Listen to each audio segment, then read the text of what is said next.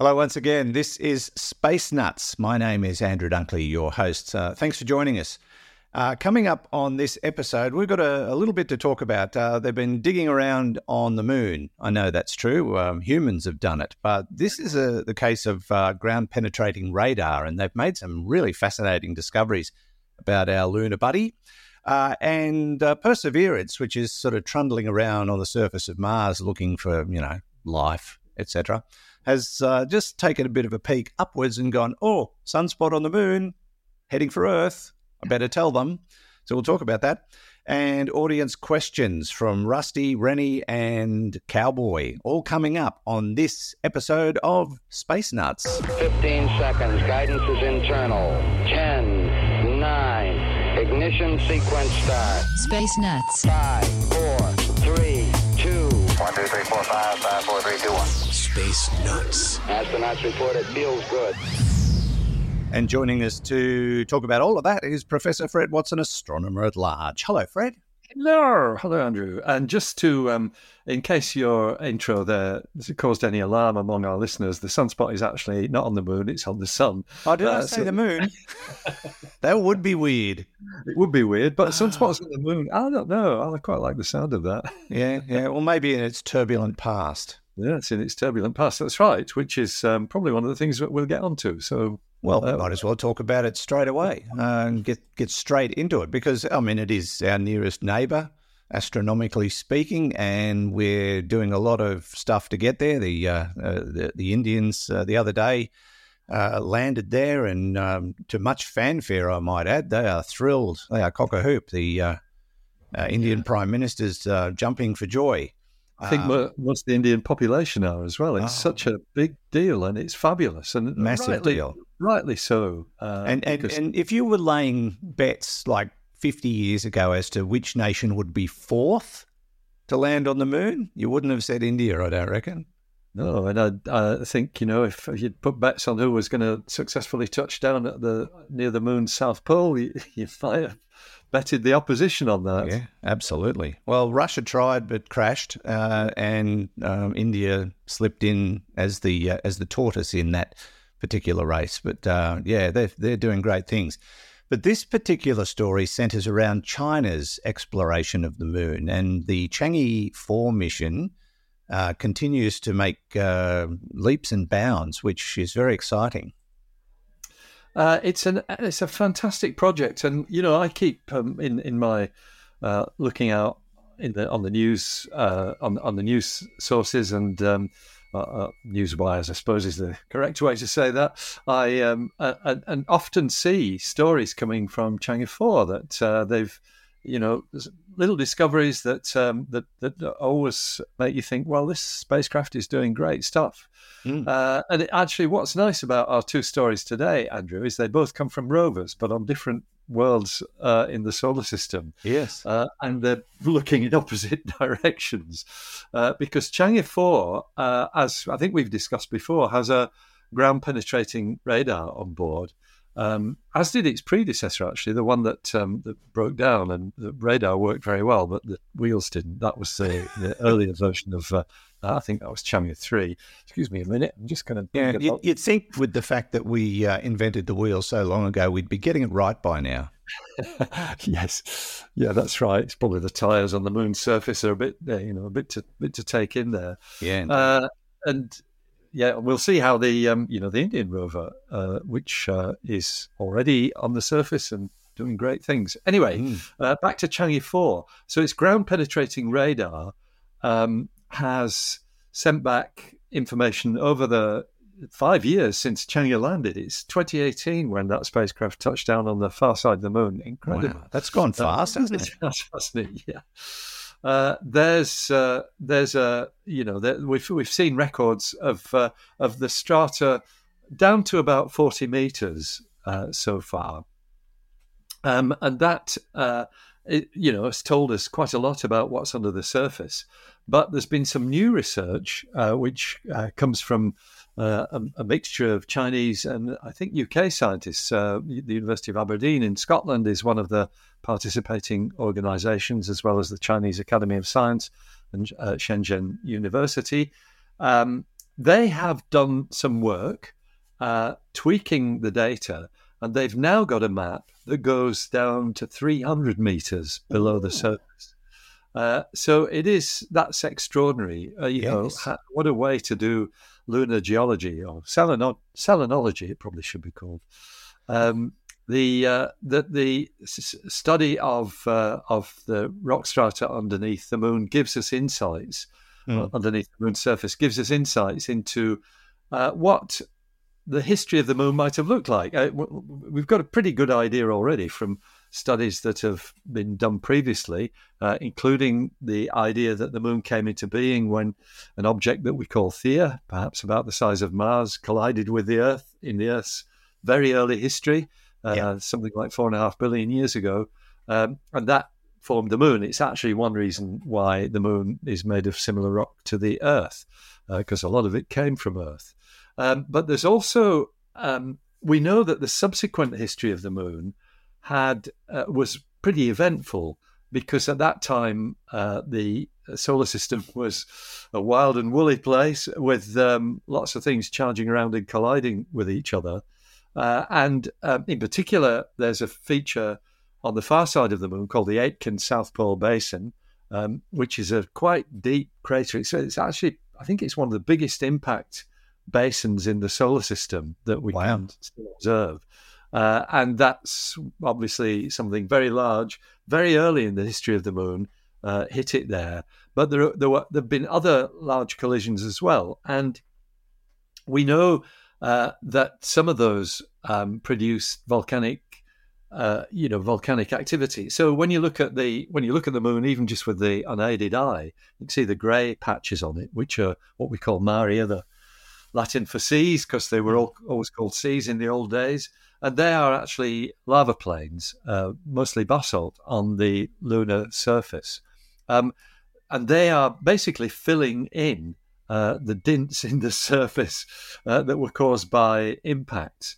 Yeah, uh, and so that's you know that's um, uh, something that we observe on the near side of the moon. Now, Chang, Chang is on the back side of the moon, looking down uh, into a layer that is not sitting in uh, uh, uh it, it's not actually sitting in one of the maria because there aren't many maria on the back surface of the moon. It's sitting in a in a plane, a relatively flat plane, but it's uh, a different sort of geology. But what mm. they have discovered is that uh, round about 300 meters below the surface, um, you find uh, essentially layers of lava. You find these lava flows that might mean that at some time in the distant past, there were what we now call Maria, uh, like the ones on the on the side of the moon that faces us, and there might have been those things on the backside as well, uh, but they've been covered up um, by uh, successive layers of material, which may well have come from the early history of the formation of the moon, because we think the the, the, the far the far side of the moon has a thicker crust, and we think that's because uh, in the early history uh, when the Earth itself was very hot, the side that was facing Earth got hotter. Uh, and so all the sort of rocky type materials, which were currently v- vapor at that time, they condensed on the cold backside, not on the hot near side, and making the thicker crust on the backside. So I think this kind of supports that view. So they've got, um, uh, you know, 300 meters of various layers of material, uh, including broken rock, uh, dust, soil, um, that sort of thing. But then, uh, oh, and apparently there's evidence for a, a, a, crater as well that is well below the surface, yes. one that's been covered up. Uh, and the layers of lava at the bottom, uh, showing that yes, there was volcanic activity uh, certainly early on in the uh, in the you know in the in the history of the moon. So they they've used ground penetrating radar and, and had a, a, bit of a look under the surface uh, because up until now we've only really been able to scratch the surface literally and figure, figuratively. Um, but and they've found uh, well, not surprisingly, they've found rocks and soil and mm-hmm. lava and uh, you know a bit of the history. Um, what might be further down inside beyond 300 meters? Um, probably thicker layers of lava because what, what they when when they penetrated these layers of lava, which are probably about the limits of of how far down they could go with this with these data. Uh, they found that the layers, um, as you as you get higher up, the layers get thinner, the lava layers get thinner, and so it's you know it's sort of you can easily imagine that there were episodes of volcanic activity uh, where things were pretty hot to start with. So you got lots of lava, and the fissures, the the the, the you know the cracks in the ground were wider. Um, you'd get more lava flows in the earlier uh, time, and then as that was covered up, the lava flows would get steadily thinner as the temperature falls and as the um, as the as the cracks in the rock close up because they're, they're you know because of this cooling. Mm. Um, so that sort of suggests that if you could look further down still, you'd find thicker layers of lava. Um, and I don't know whether we will be able to do that, but they, I think these authors are fairly confident that we might get more, still more data from the Chang'e 4 uh, ground penetrating radar. So it's a really interesting uh, page to watch, if I can put it that way, on the web uh, to see what um, what further we might learn from this quite yeah. remarkable little spacecraft on the far side of it's the moon. really terrific, isn't it? They're doing great things. are we likely to? Uh, is the moon likely to have a core? Yeah, we think it does. Um, uh, it's not really known um, what it is like. Probably cold, uh, because the moon doesn't have a magnetic field. Uh, if the moon had a, a, a, you know molten iron core like the Earth does, uh, there will probably be more magnetism than there is on the moon. So the suspicion is that there is a metallic core at the center of the moon.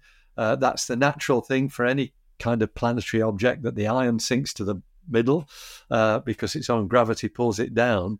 Uh, yeah. Until you get a metallic core, and iron is a very common element in, in the universe. So you get a metallic core, um, but uh, as I said, the thinking is that that is pretty cold uh, on the moon. Yeah, um, I mean, the evidence is suggesting that the moon did sort of get forged out of the Earth after the um, impact of Theia. There, there are a few other theories, like it was captured. Uh, one wonders um, uh, what it would have been like had it been captured. We haven't dismissed that theory, but I think we've almost written it off. Uh, but if it was a captured object, it probably would be a very different object uh, in comparison to what we've learned about the moon. Yeah, that, that's right. So it was certainly, um, um, you know, until the Apollo era, uh, all bets were off as to how the moon was formed. Yeah. And in fact, a, a theory um, that owed its origin to um, George Darwin, who was Charles Darwin's son. George Darwin was actually an astronomer and he was interested in the origin of worlds rather than the origin of species, like his dad. Uh, and he had this postulate that uh, the early Earth was rotating so fast that centrifugal force pulled off the uh, equatorial layers to form the moon. Mm. Um, now, that doesn't work because we don't believe the Earth ever rotated fast enough to do that.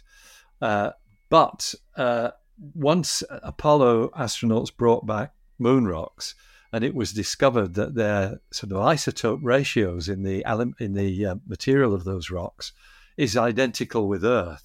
That said, okay, you've got an origin where the moon has come from the Earth. Yeah. Um, and just just going through the history of this a little bit, the um, we've talked about this before, I know, but uh, one of the problems with the Theia, the Theia theory, or Theia, you might call it, T H I uh, T H E I R T H E I A is the name, and it, uh, in I think in Greek mythology, Theia is the mother of the moon. Uh, so that's where it comes from. So this body, Theia, um, the pro- one of the problems with that theory is that in most collision scenario- scenarios, you end up with a moon that's made more of the rock from Theia than rock from the Earth. Yeah. And that was always seen as a problem until it's probably about three years ago now. Researchers, if I remember rightly, they're in Japan uh, they pointed out that if the moon was, uh, if the Earth still had a molten surface when the Theia impact took place, and it may well have done mm. because it was very early in the history. You know, it was probably the lava ocean uh, period of the Earth's history, which doesn't bear thinking about. No. Uh, then you splat this object into a into a wet Earth, and it turns out that theoretically, then uh, you can predict that you're getting you're going to get um, a moon that's made of Earth rock rather than Theia rock. That So- makes perfect sense. Yeah, so Mhm. so that's the, I think that's the current best bet for the origin of the moon. Yeah, sounds like it. All right. Um, we will watch with interest uh, wi- uh, uh, on the uh, the travels of uh, Chang'e 4. But if you'd like to read up on that story, it's on the phys.org website. This is Space Nuts. Andrew Dunkley here with Professor Fred Watson. Roger, you're loud and here also. Space Nuts. From one rover to another, Fred, let's uh, point our uh, investigative finger at uh, the Perseverance rover on Mars, which has been moving around on the surface uh, very successfully, uh, looking for things that might one day um, um, tell us more about the, the red planet. Uh, but it just uh, had a bit of a, a look around the other day and looked up and went, oh, there's a sunspot. Don't like the look of that. It's um, it's heading towards Earth Well, yeah. because we ca- we can't see it yet, but they can see it on Mars. Isn't that extraordinary? I'm a bit annoyed that they didn't tell us sooner. well, Those pesky Martians. Yes, it's uh, Martians, otherwise known as uh, NASA mission scientists, uh, who were driving the rover. Um, so, uh, probably a little known fact about Perseverance. Um, we, I guess, we all know it's got a something called the mast cam, uh, which is a camera on a mast, as you might expect.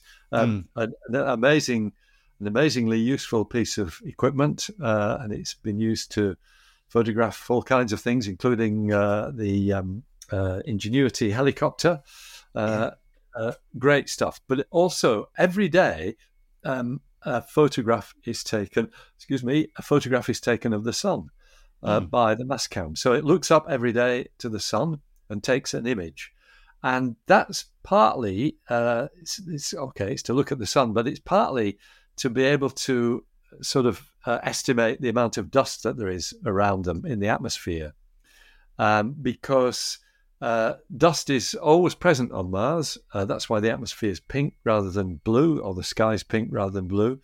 Uh, and so, um, and you know, dust storms can be extremely uh, difficult uh, events on Mars because you get global dust storms. We had one, I think it was back in 2019, 2018, or 20, I think it's 2018, the last big one, last global dust storm um, which covered Curiosity with a lot of dust. Um, Perseverance wasn't there then, Mm. uh, so um, so you, you're always on the on the lookout to see how much dust there is in the atmosphere, just so you kind of know what's coming. Yeah. And, in do, and in doing that, obviously, you get a collection of images of the sun. But on one taken recently, a large, very large sunspot uh, group was uh, seen on the solar surface. And so, uh, the the orientation of Mars with respect to the Earth means that we cannot actually see that sunspot uh, because the sun's rotation hasn't brought it round to face the Earth yet. So um, now, by the time this episode goes to air, that sunspot might be, might be visible, um, Andrew, uh, and we'll know whether we're going to get solar flares and solar storms and the Mhm. kind of you know things that sunspots breed. Sunspots are hotbeds of magnetic activity on the sun, and they're where solar flares originate. And um, you know that that sort of event can throw lots and lots of subatomic particles at high velocities uh, into the sun's environment, some of which might hit the Earth at some point. In which case, Yeah, and that's that's the concern, isn't it? Uh, Yeah. Because uh, with all the electronics we are so reliant on these days, uh, a direct hit from a massive solar flare is um, is not just going to be something that we can go, oh well, you know, no big deal. It will be a big deal. It could be, um, given, as you say, our uh, reliance on electronics, particularly spaceborne electronics, because uh, um, s- spacecraft are uh, in low Earth orbit. They're still protected by the, the Earth's geomagnetic field. Uh, once you get to geostationary orbit, though, uh, you're you're outside that cocoon of protection, and so that's when you start worrying about your spacecraft electronics getting fried. Um, and of course, even on the ground, you can get uh, effects from uh, geomagnetic storms. I keep talking about it. The event in 1989 when uh, a geomagnetic storm kind of blew all the fuses in, uh, I think it's Quebec province, if I remember rightly.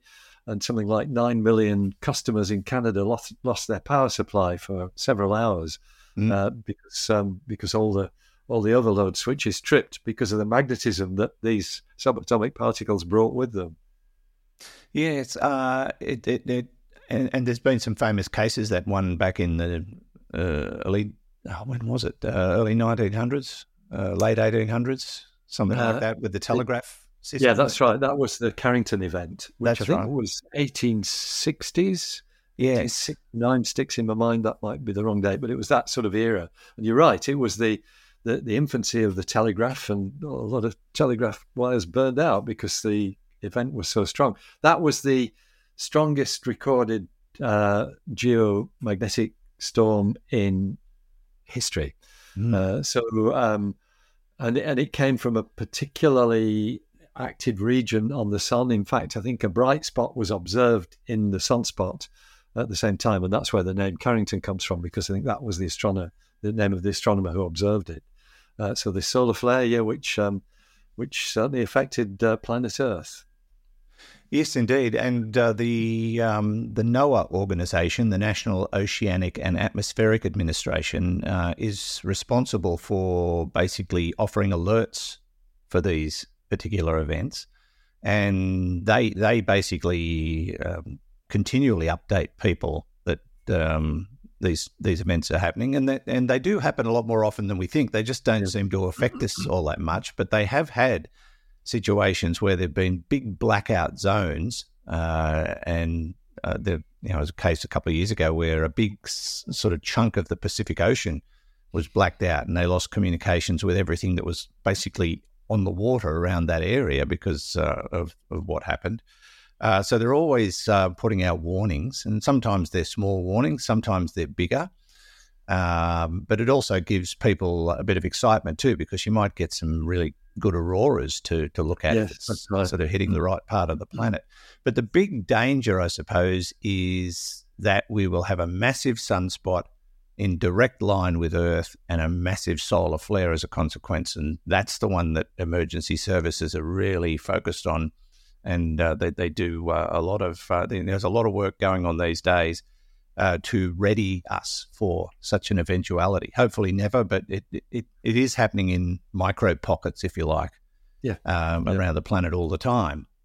But what we're really worried about is a catastrophic event, something so big that it wipes out, you know, big sections of a country or or, or a continent or something like that. Yeah, in terms of the power supplies and, Yeah, things, and yeah. the electronic.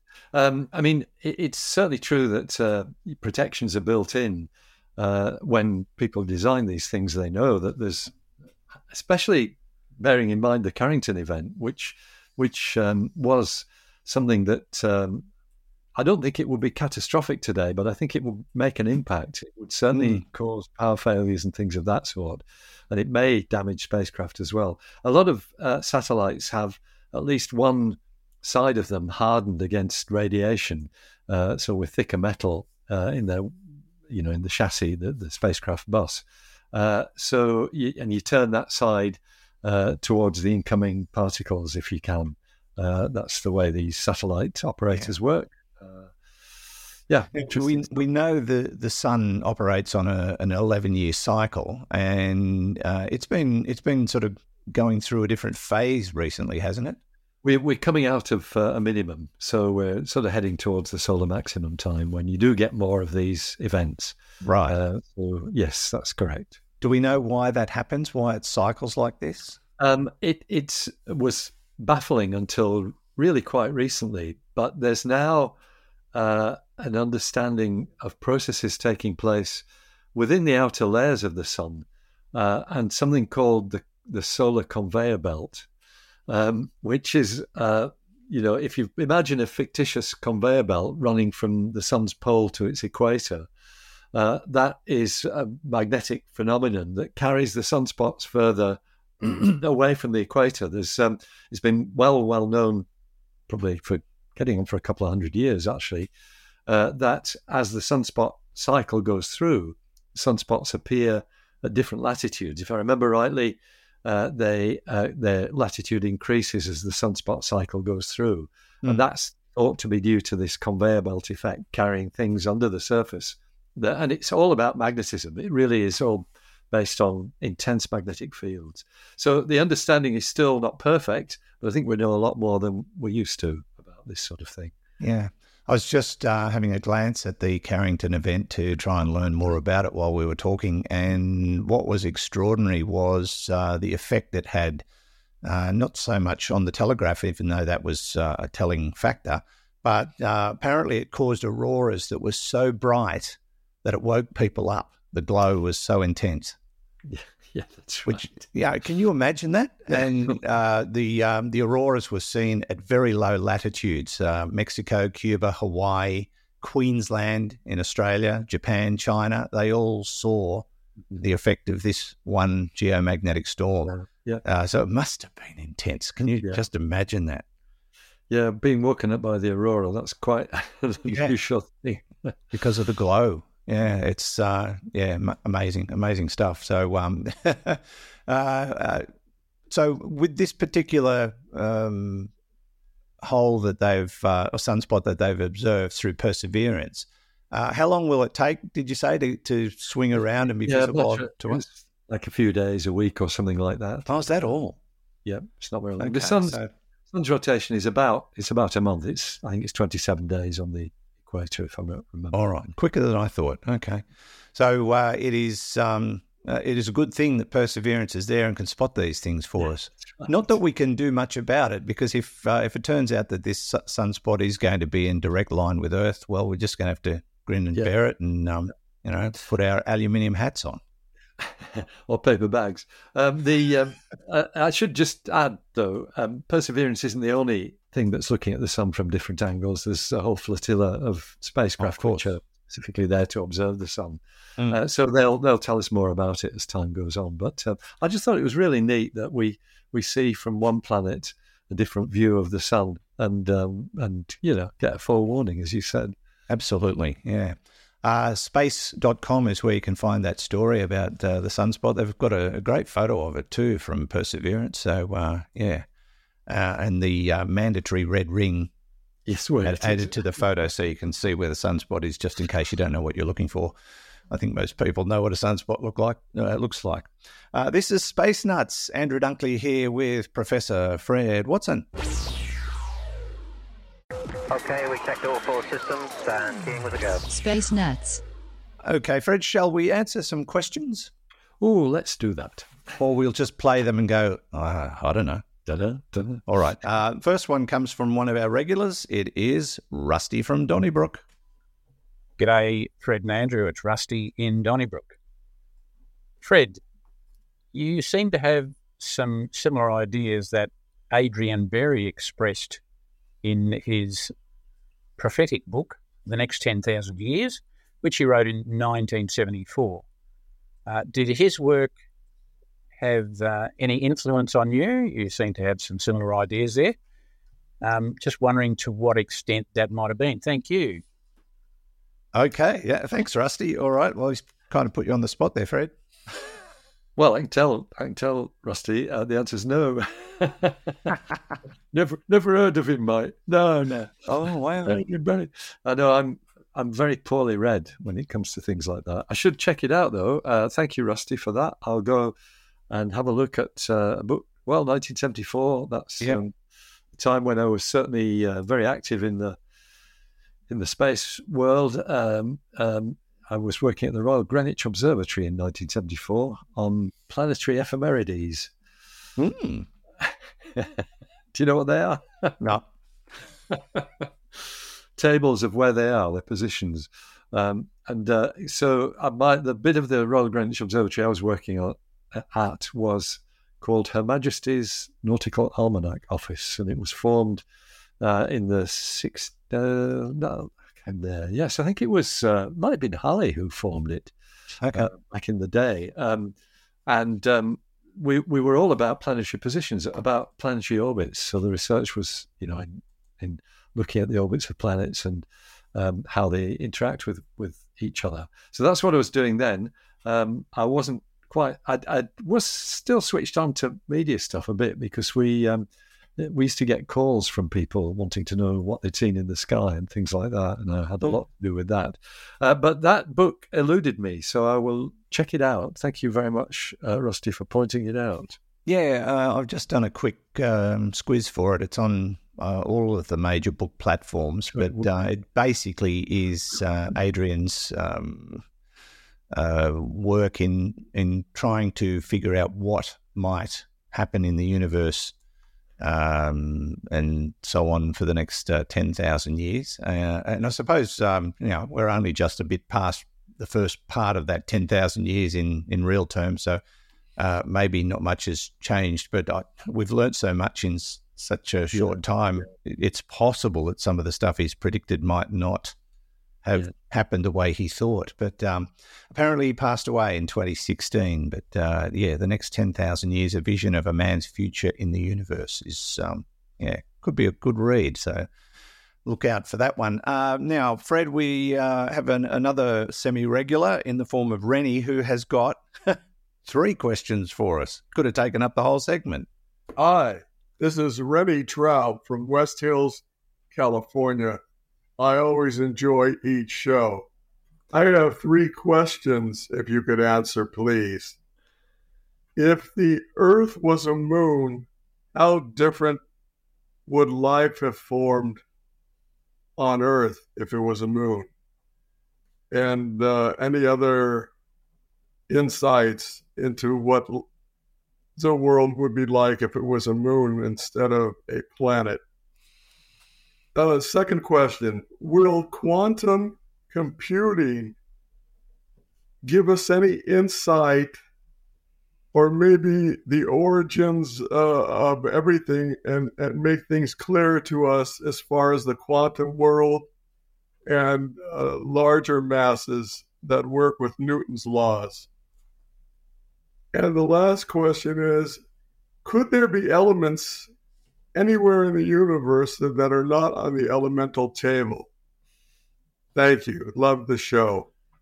Thank you, Rennie. Uh, I can answer the last one, yes, because they leave gaps in it on purpose just for that very reason. Is that right, Fred? Uh, yeah, although potentially, yes, yes. Um, it's a it's a really good question. That I mean, we're talking about the periodic table here, and yeah. um, uh, that my understanding is it's pretty complete.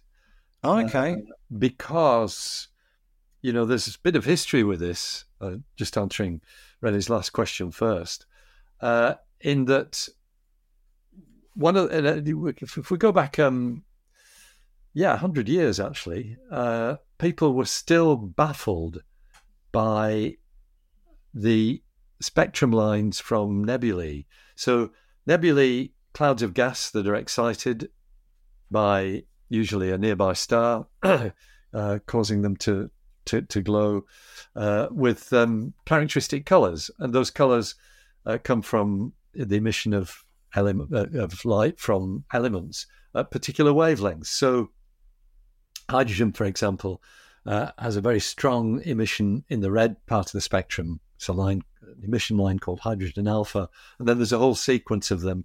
Uh, excuse me, hydrogen beta is actually in the blue. anyway, um, there was a, a, line found in nebulae, which was a very bright one, a very bright green line, um, which could not be identified with any known element on Earth. So the way you do this, you look for things in space, and you can uh, excite a gas on Earth with an electric current or something, and it, gl- it glows with a characteristic glow. Sodium is the best known one. You remember the old sodium vapor lamps that have that orange oh, yeah. yellow? That's a single, effectively a single line, uh, in what's called an emission line.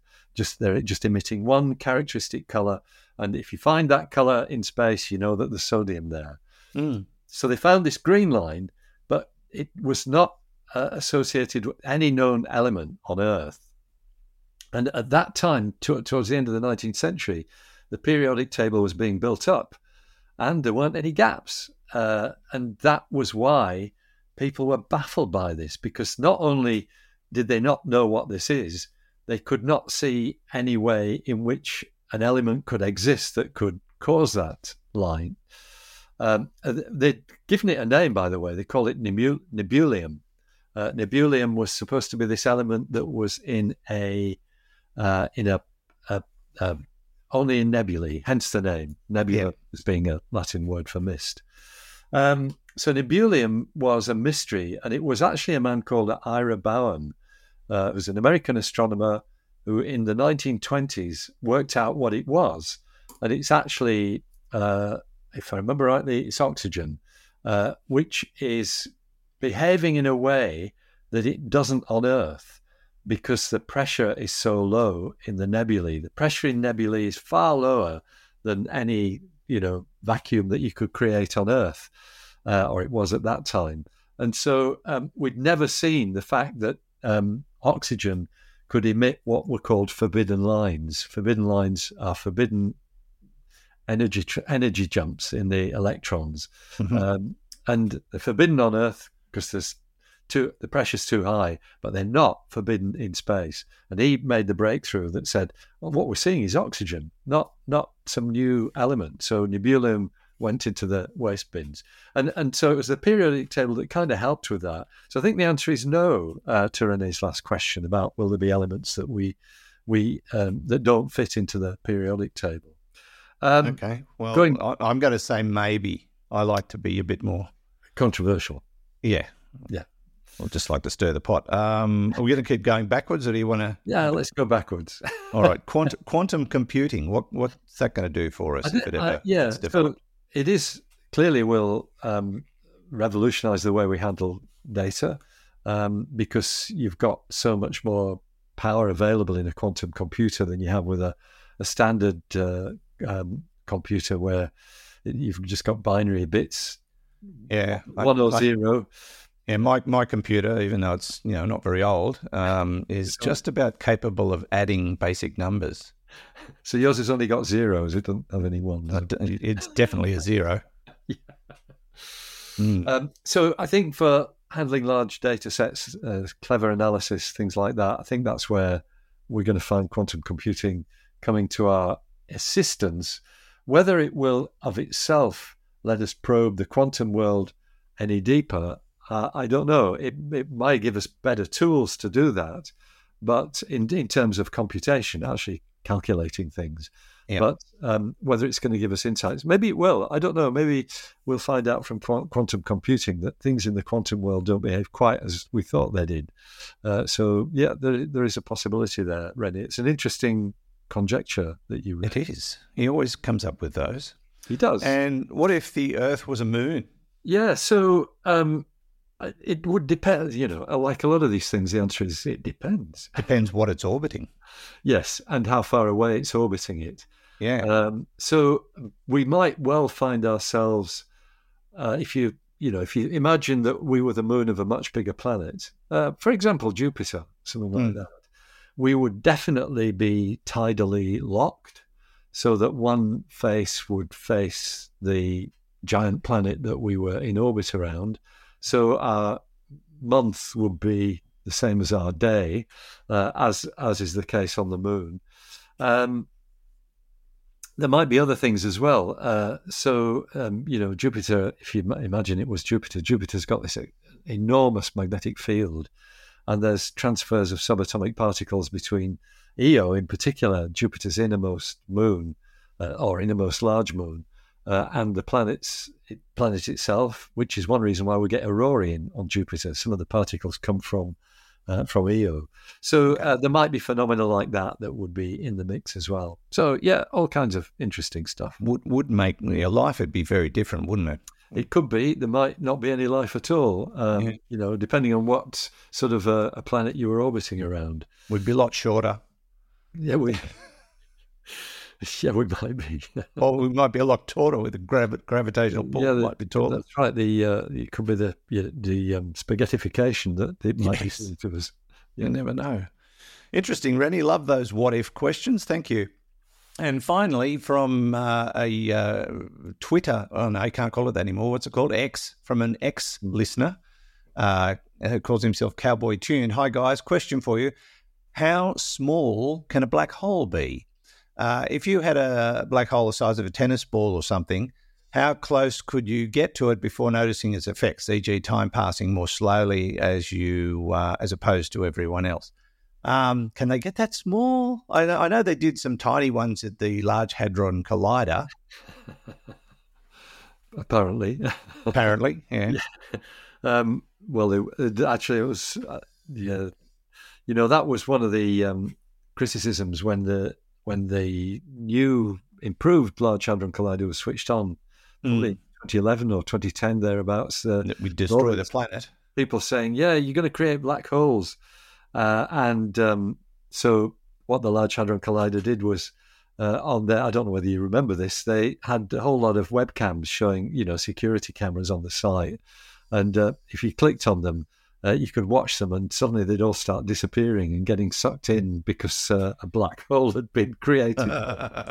it's very good. No, they did that. No, it was it was very nicely done, and uh, the answer, of course, is that nature throws subatomic particles at us with much higher energies than the Large Hadron Collider could ever create, so uh, they don't produce black holes. So no, but um, so there, there is a, bit of an answer to this. Now the um, if it, there is a theory, and it was Hawking actually who, who basically proposed this, that in the aftermath of the Big Bang, you got a whole series of what are called primordial black holes, which came in all sizes.